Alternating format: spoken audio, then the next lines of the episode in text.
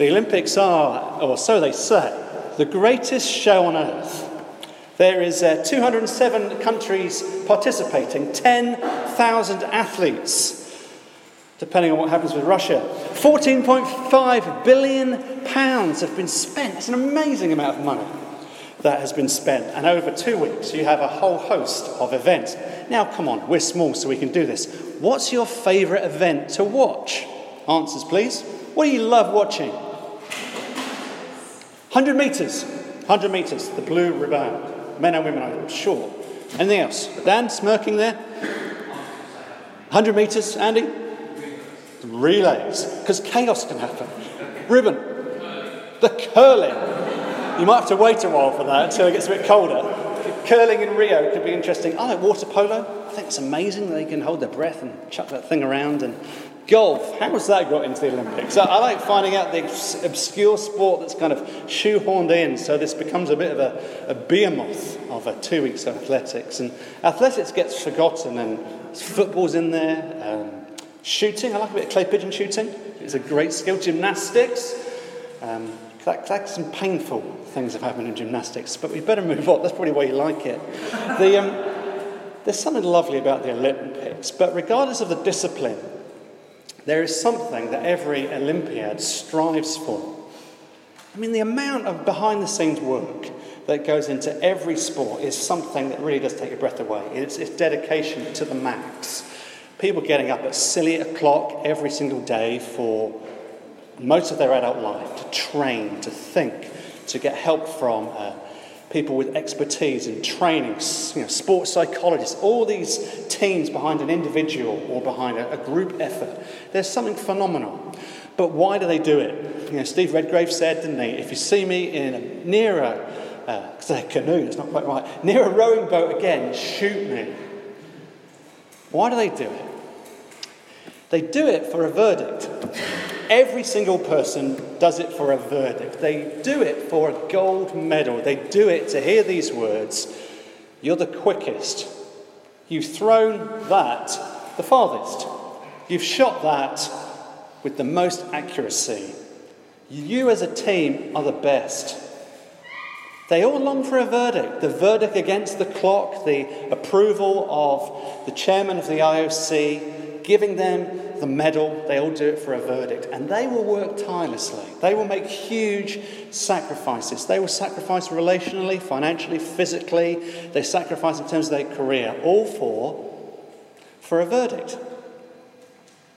And these two um, stories in Luke eighteen are both, they're not about different things, but verses one to fourteen is a unit and two people that long for a verdict. The first verdict is in verses one to eight. It's a judicial verdict of, of somebody going before a judge.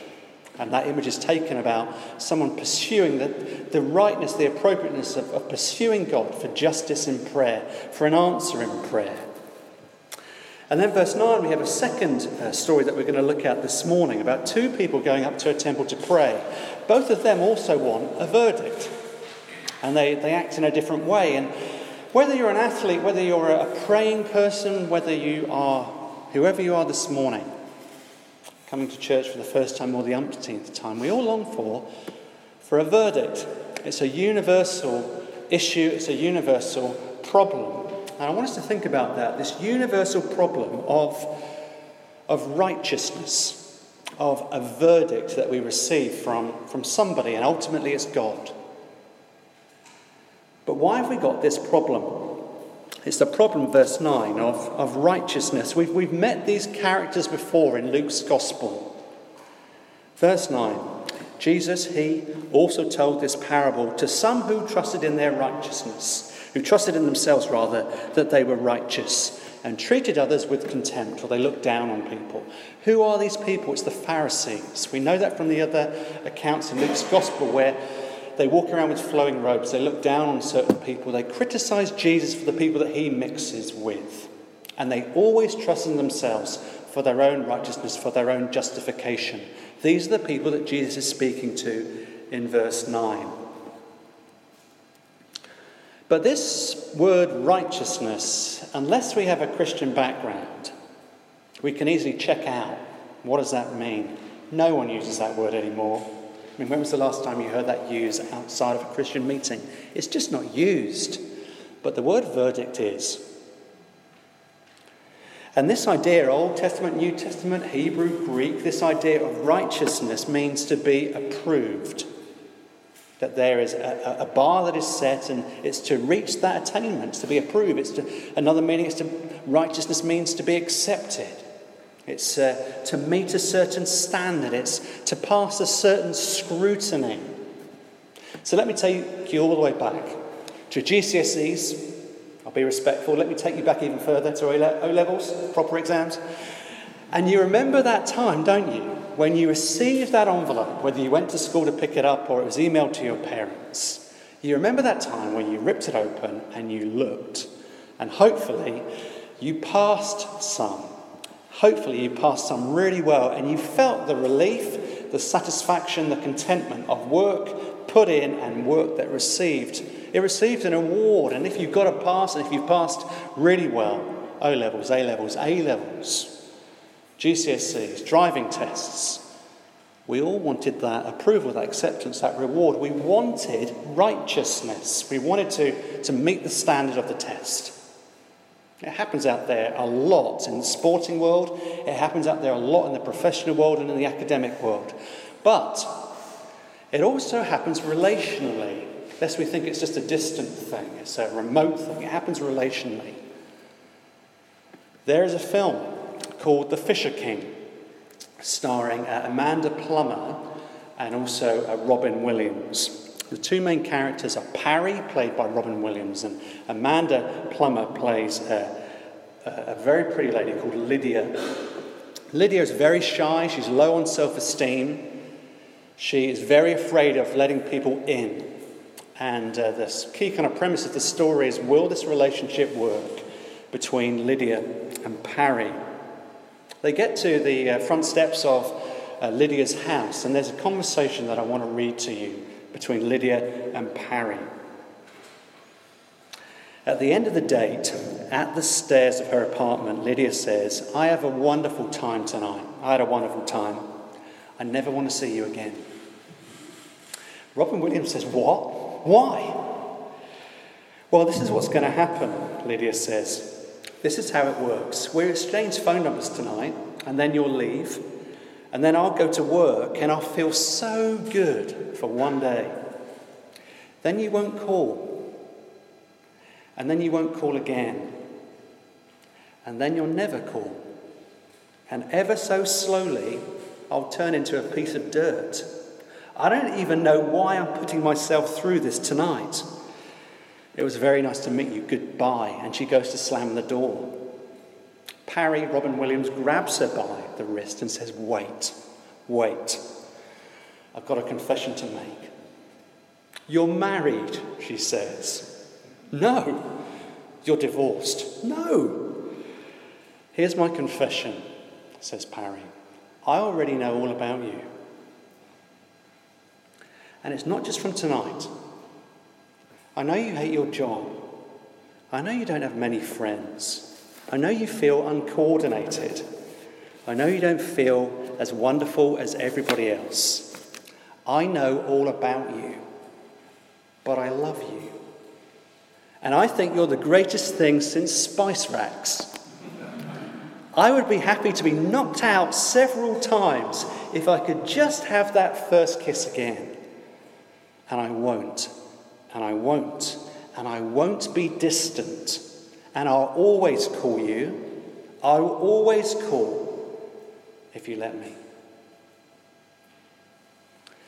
Lydia wants a verdict. She wants approval. She wants acceptance. It's not a distant thing. It's something that we all long for. We want to be known and loved, our greatest longing and our greatest fear. To be known intimately and to be loved. We don't want a medal after one hundred metres unless you're an athlete. But each one of us has this problem. We all want to know that we're approved of, that we're valued, that somebody loves us to the core. We all want that. And it's a problem we face. But where does it come from? The Bible says it comes from the very beginning. There was a time when humanity jo- enjoyed being known intimately and being loved perfectly. In Genesis one and two, when God walked in the cool of the day, when humanity knew God intimately and God knew humanity perfectly, when there was no need to feel ashamed or to wonder if you're loved or not, or to wear loincloths or clothes to cover up the bits that we don't want anyone else to see. Shame was not known. Love was known perfectly. God was known intimately. But this problem came when we lost our certainty of God's approval. We wanted to be our own masters and not bow to his loving rule. And since that point, since that point of enmity and sin and rebellion and turning our back on God and wanting to be in charge of our own future, we've struggled with shame. We've struggled with guilt. We want approval from other people because we know we don't have it from God anymore because of our guilt and sin that we struggle with. And that's the problem of righteousness, that we will never, we'll never find that need met unless we return to God. That's the news of the gospel. We want to uh, pass a scrutiny. We desperately want a verdict. And Jesus says, let me tell you one way that doesn't work and that will never work. And let me tell you one way that will work. And he says that beginning in verse nine. There are two people who come to a temple to pray. Verse ten. Two men went up to the temple to pray. One was a Pharisee and the other one was a tax collector. If that's the problem, let's look at the first way that people seek to gain this approval, to gain acceptance, to gain a positive verdict from God. To quote Tim Keller, one is outside in. One's concerned with an outward appearance. Second point, look at the first man. He comes up to the temple to pray, verse ten, and says, God, I thank you that I am not like other men. I'm not like robbers. I'm not like evildoers. That means uh, cheats or embezzlers. I'm not even like an, uh, an adulterer. I'm not even like this guy, the tax collector, because I fast twice a week and I give a tenth away of all I get. First of all, we learn about this man. He's a Pharisee. He was a, he was a religious person. He was concerned with his outward appearance. He, he wanted to know God, but he wanted to know God on his own terms. He's not a baddie. He's not someone that would get booed in a pantomime.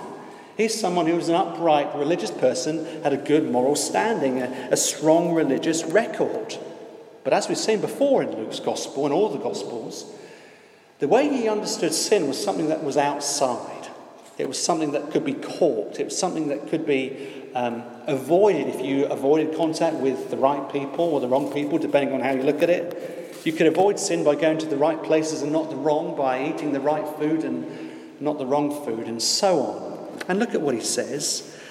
To paraphrase, I do not rob, I don't commit adultery, I don't cheat, I give my money away, I give ten percent away to the church and to the poor. I fast, he refers to, uh, which means I pray twice a week in special ways. I go to church, I worship God, and I always keep my religious uh, ticks made. It's absolutely external in how he understands what it means to gain God's approval, to gain a positive verdict, to pass the test. It's about keeping your ducks in a row and doing the right things. It's about behaviour, it's about practices, it's about morals, it's about religiosity and keeping the law. Notice the second thing, if that's the first thing. It's also very competitive. It's about comparison. Look at what he says, verse eleven.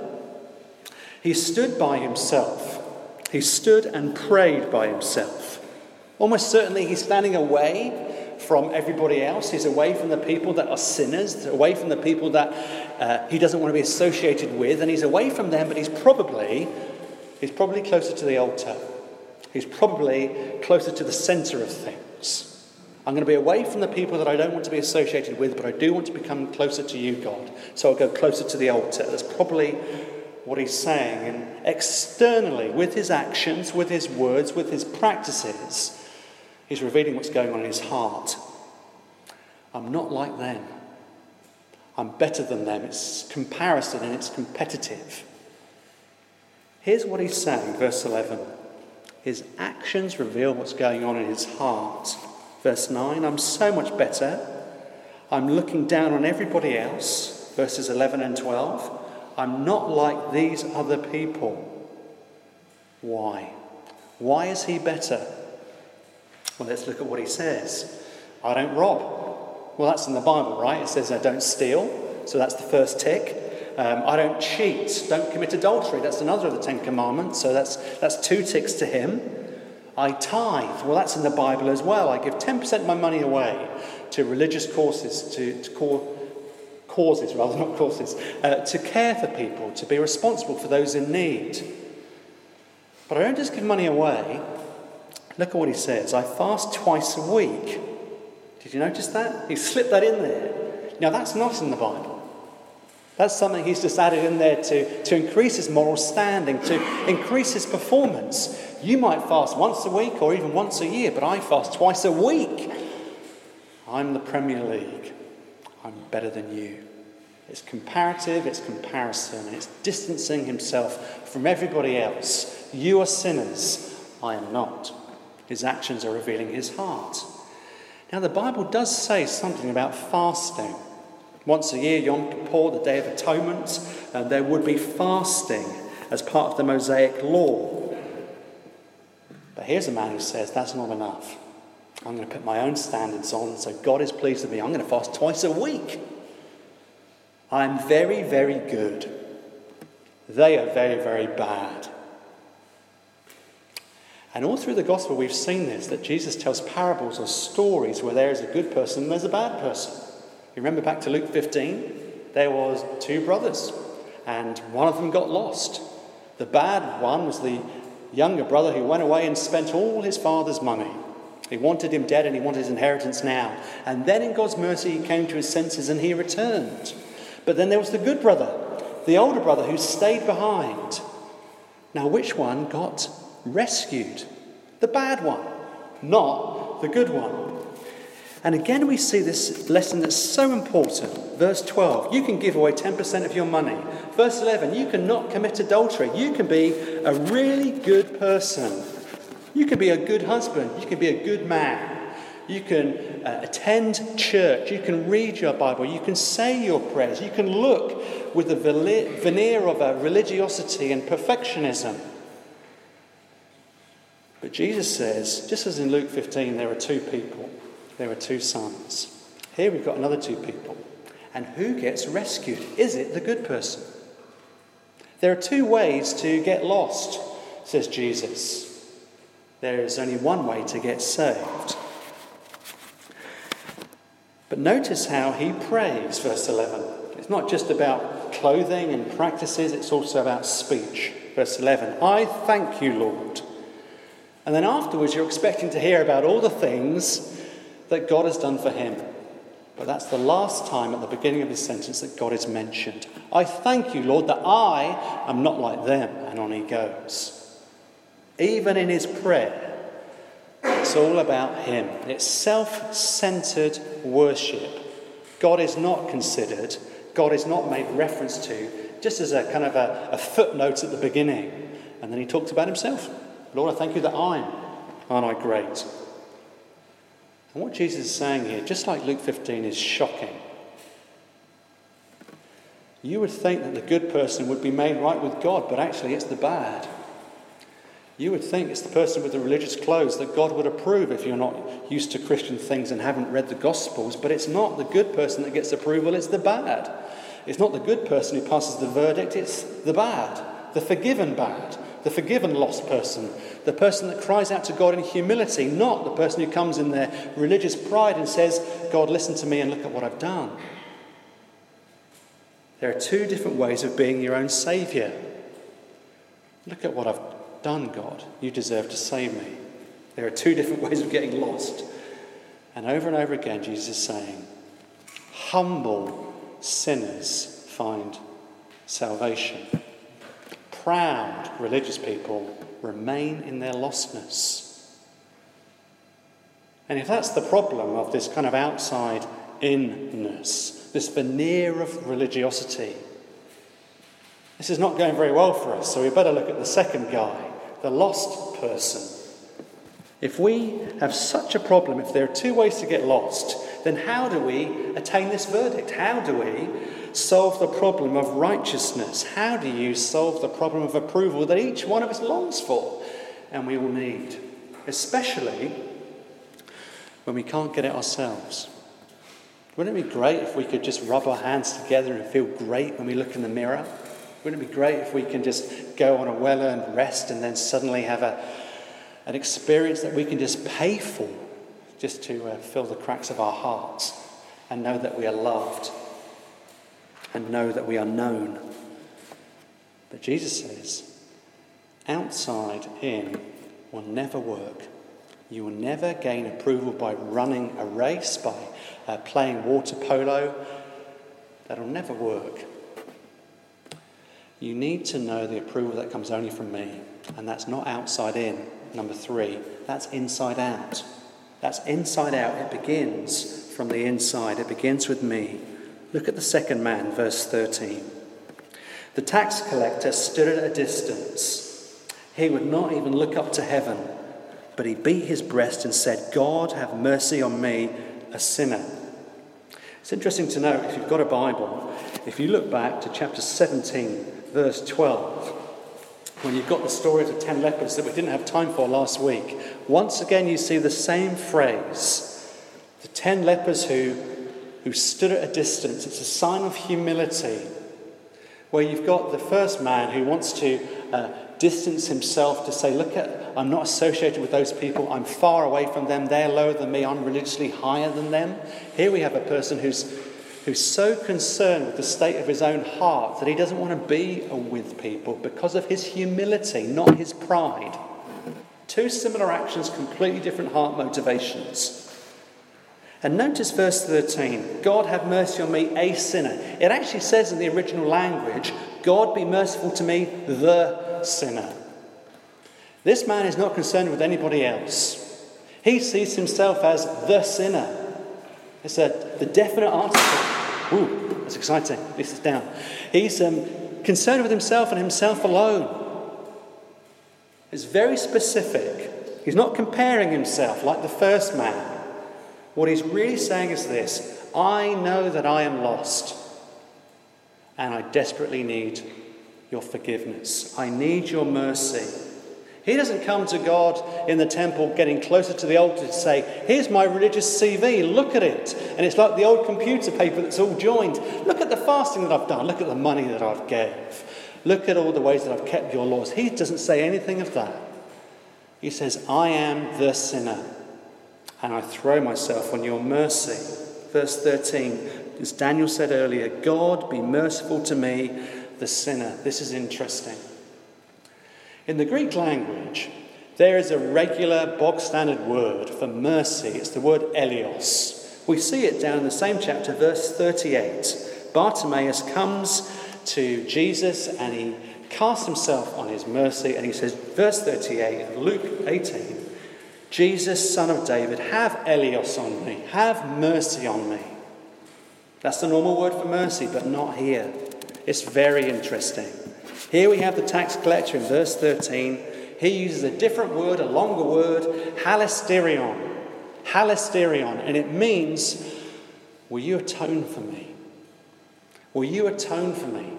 He throws himself on God's mercy. He stands far away from everybody else. He's just concerned with his own heart and his own spiritual standing before God. And he says, I don't just need your mercy, I need atonement. I need my sins to be paid for.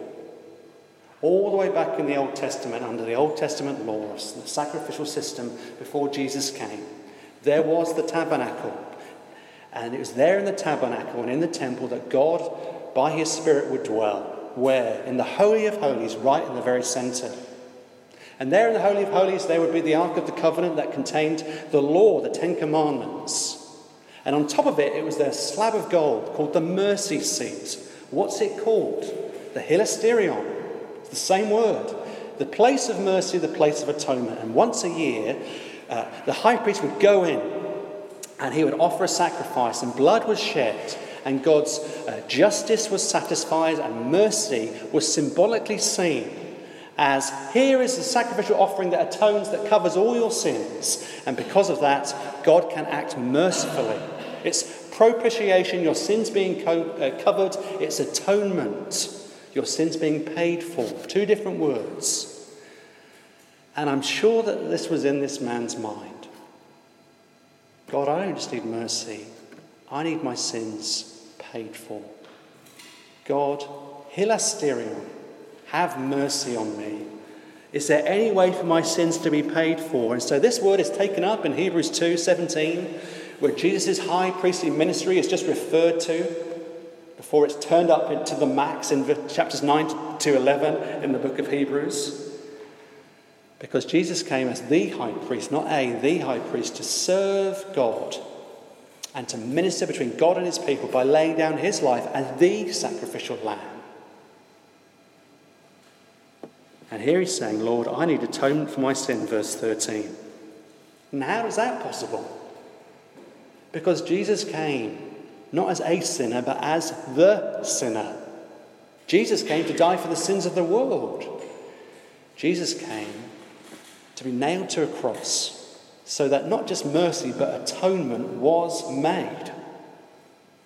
He became the ultimate sinner. And friends, when you see that, that begins to unpick, that begins to unpick and analyse our need for approval. Think about this. Jesus loved you so much that he made atonement for you by laying down his life. Jesus made such atonement for you to such depth, to such perfection, that now he can love you. Just like the first time, just like the garden, but even better. Do you get that? He made atonement for you so that he can love you. His love was shown by the fact that he made atonement for you. What does that mean? It means now that he can come in. He can come into your life right now. So there's no doubt. There's no religiosity where you, you're just so concerned that perhaps I haven't done enough. And if I just pray more, if I just read more, if I just let more people know about Jesus, then God will love me when he returns or when I die and when I see his face. There's no anxiety when we see the cross and the gospel that God loves you now because of what he did then. You've already got the verdict. So that should be liberty, that should be life. Because he loves you now. And he can come into your life. And he will always love you. And he will always call. And he knows you and loves you even more than spice racks. That's the good news of the gospel. But I don't want to let you in, God, you say. I don't want you to know me. I've sinned too much. And God says, I do know everything about you. And I will always call. And I will never let you down. And I will love you from here to the moon and back. That's the good news of the gospel. You don't have to think, did I live a good life? I've I've had a bad week. You know like that, that game you used to play in the playground with the uh, petals? He loves me, he loves me not. That's completely foreign if you're a Christian. If you believe the gospel, he loves you. Put the flower down.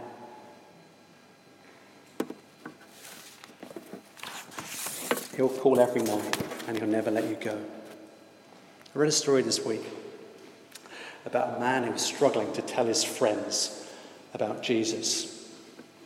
One of the things I'm concerned about, uh, being eight months old now as a church, is to what degree are we actually engaging with our neighbours? And I read this story and I thought I'd share it with you because it links in here. There was a man and he was brought up in a very strict religious church. And he was crushed because he was told by his pastor, you need to be telling people about Jesus. But he had a big problem because he understood that, but he desperately needed people's approval. And he didn't want to lose face, so he couldn't. So he was caught in this really tough situation of thinking, I want to tell people about Jesus because I know that God won't love me enough if I don't. And but I can't tell people about Jesus because I want people's approval. I want them to love me as well. And he was in a real problem. He was real uh, internal anxiety and guilt and shame all at the same time. And then one day he started to go to a different, different church and he said to the pastor, I have this real problem. I want to tell people about Jesus, but I can't. And he explained it. And he said these words to him. He said, do you know that when Jesus died, he took away your sins as far as the east is from the west. He utterly approves of you. He loves you intimately. He knows you. Yes, but I'm not telling people about Jesus. He still loves you. He loves you in spite of that. You don't have to tell people about Jesus, this pastor said to this man, for God to love you more or less. You don't have to. Two weeks later, this man who was struggling to tell his people about Jesus was absolutely revolutionised. So that one of his friends said, hey, what did you say to, to Bill? Because he's going around telling everybody about Jesus. And the pastor said, I told him he didn't have to. I told him that Jesus loved him in spite of that. I told him that God loves him intimately, that he knows the depths of his heart and he loves him the same. If we were to get this, that God loves me and you more than spice racks, our motivation for doing everything would change. I wouldn't want to tell Paul and Celeste, my neighbour, about Jesus because I have to, like a mark on the side of a, an airplane fighter. I would want to radiate the beauty of Jesus because of what he's done for me. And my prayer and my passion would be to seek out an opportunity to invite them over for a barbecue because I long to tell the good news about what Jesus has done for me. The motivation is completely different. It's inside out. Because I already have God's approval in Jesus. So it liberates me. I can care for people. I can give my money away. I can love people. I can serve people. Not because I want their approval. Because I've already got a verdict, and it's the only one that counts. Let's pray.